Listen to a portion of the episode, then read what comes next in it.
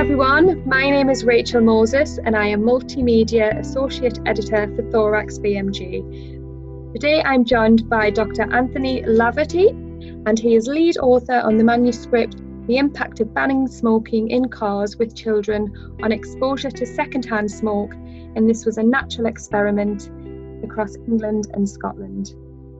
So some of you may be aware that after the Health and Social Care Act in 2006, smoking became illegal in any NHS and government building. A year later, in any enclosed workplace. And a year after that, it became illegal to smoke in public bars and restaurants. So I don't need to tell you the impact that that had.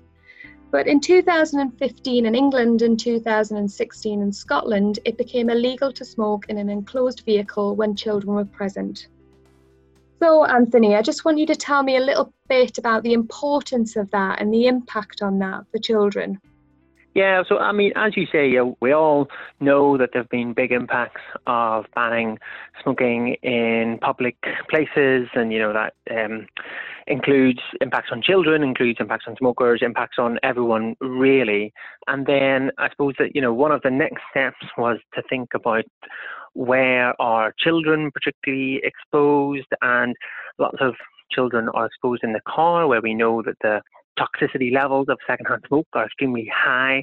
And also, children don't really have control over the, you know, the extent to which they may be exposed to secondhand smoke in cars. So this um, was legislation that sort of went through, was voted through Parliament in England in 2014, and we um, we did a little bit of work at that time just to say, as you would expect, children from poorer families and poorer areas are much more likely to be exposed to secondhand smoking cars. And that was really the impetus for us to think, you know, are we going to evaluate this once it has come in? Yeah, and I mean, you don't need to be a respiratory academic to work out this is a, a bit of a no brainer here. You know, don't smoke in cars with children, it's going to be bad for them. But still, there still is some controversy exists around um, you know, the relevance in that and why it's illegal, I suppose. So your research, particularly around the public health side of things, is really important. Yeah, so yeah, there is controversy as you as you say, and the one thing, one of the reasons why I've been interested in this area for a while is if you put it into your search engine, you'll find a lot of a lot of articles would say no one has been prosecuted for smoking in the car with their children. So, you know, this is a, a, silly law and we should get rid of it. And so I think it's important to try and highlight, well, try and investigate if there are any actual impacts on child health and to try and highlight them if you've found them. So, and I guess the, the other thing that I would say, and other people would say with me is children can't really control their exposure to secondhand smoking cars. And so it's not, you know, if you think with adults, you think, well, they have at least some degree of choice there. But with kids, that isn't really the case. So, um, you know, I would say it seems like a, a well warranted measure. So the big question is going to be is that reliable data source um, for you to reach your conclusions with? Yeah, so that I mean, with these things, that you know, the big question is always how as you say, how good is the data? And um, so, with, I guess both of them, the people who run the surveys are at great pains to try and make them nationally representative. So, you know, you can, you know, when you read statistics which say things like, you know, three out of every 10 people in Britain have high blood pressure, you know, they come from these similar surveys. But um, so there are these efforts to try and, you know, try and take account of the fact that some people are less likely to respond to surveys. And in terms of in terms of the question, so it is it is self-report. So in England, you know, they asked these kids in the past year how often we were in the car with someone smoking, and so it is difficult to say, you know, exactly how accurate that is.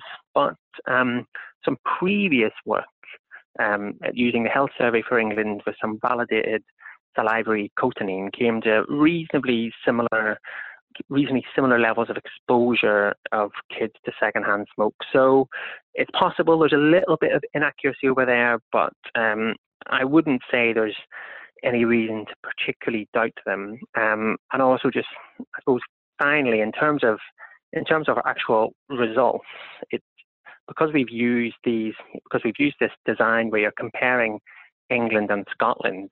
So you know you would have to imagine that something has happened to the accuracy of the data in England that hasn't happened to the accuracy of the data in Scotland. So that sort of between the efforts to make the survey a good one and our design efforts, uh, you know, the results I would say seem reasonably robust.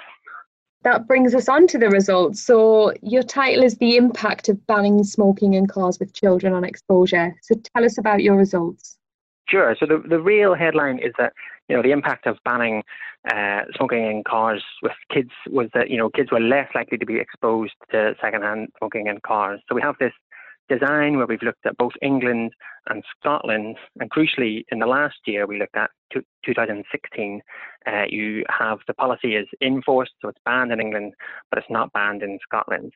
And essentially, you find that as the as it is banned in England, there's this sort of four percent absolute reduction. So from about six percent to about just over a percent of kids in England. You see this quite dramatic fall, and you don't see you don't see a similar size fall in Scotland. And so that four percent absolute reduction in terms of kids being exposed, or if you look at it another way, a more dramatic sounding way, it's more than a 70% relative reduction in kids being exposed to smoke regularly in cars.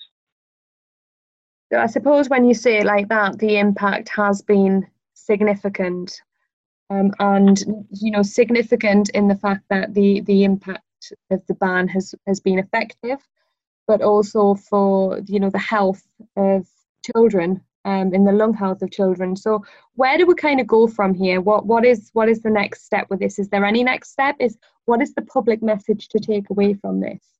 Well, one next step in terms of smoking in cars specifically is enforcement is probably not what it could be, um, and so you know there is there's something to think about. Could enforcement be better? And that you know applies across all of tobacco control. You know, we know there's been these big cuts to trading standards, for example. So, you know, we could probably do with more effort on enforcement.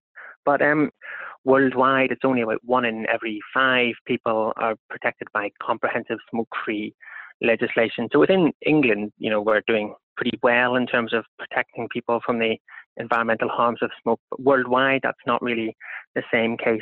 And um, and then within England and the rest of the UK, probably the, the key thing now is that the government has said by 2030 the plan is to be smoke free. So that's fewer than 5% of adult smoking.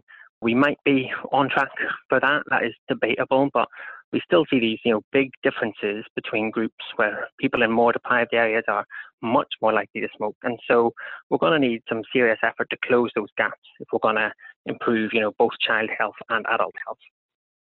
Thank you so much. I'm sure this is going to generate some discussion. And for those of you that do want to read the full paper, there is a link at the notes section of the podcast. And please let us know what you think by leaving a review on our Facebook page at ThoraxBMJ. Thank you very much.